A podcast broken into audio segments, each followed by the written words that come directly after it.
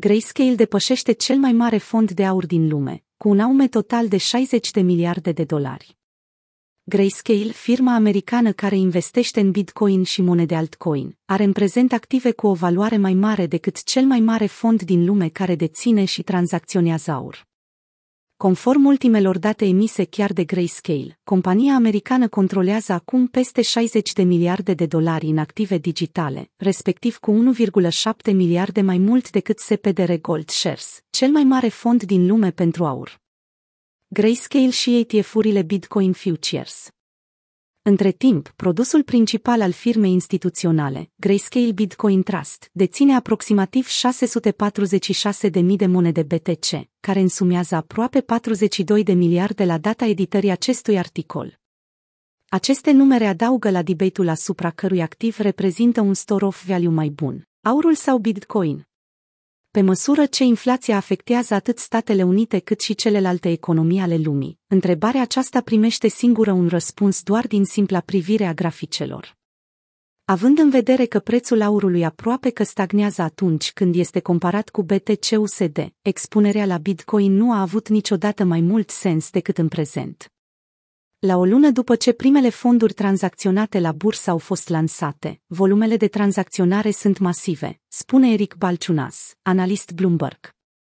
Primul Bitcoin Futures ETF aprobat pe teritoriul Statelor Unite, ProShares Bitcoin Strategy ETF, se apropie de jumătate din volumul tranzacționat al GLD.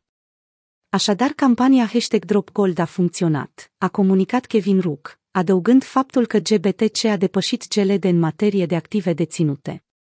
Grayscale sugerează o implicare politică în aprobarea ETF-urilor spot. După cum am raportat în trecut, GBTC se pregătește de o convertire a fondurilor într-un Bitcoin ETF clasic, care așteaptă o aprobare din partea organelor americane de reglementare până în vara anului 2022.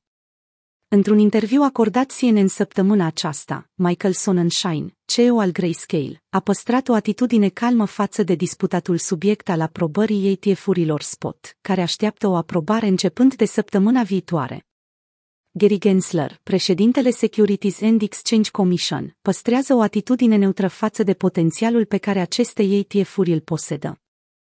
Ce este interesant de observat e faptul că aceasta nu este doar o problemă reglementativă acum, a devenit una politică, a transmis Sonnenschein.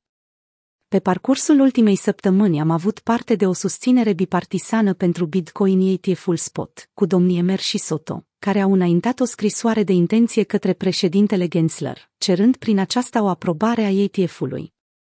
Futures ETF-urile au fost ținta multor critici din partea investitorilor. În orice caz, GBTC a avut o evoluție mai bună decât aceste ETF-uri, încă din luna octombrie. Am asistat la aprobarea primelor ETF-uri futures, un moment foarte important în istoria acestei industrii și un eveniment de care cu toții suntem mândri, a mai adăugat Sonnenschein.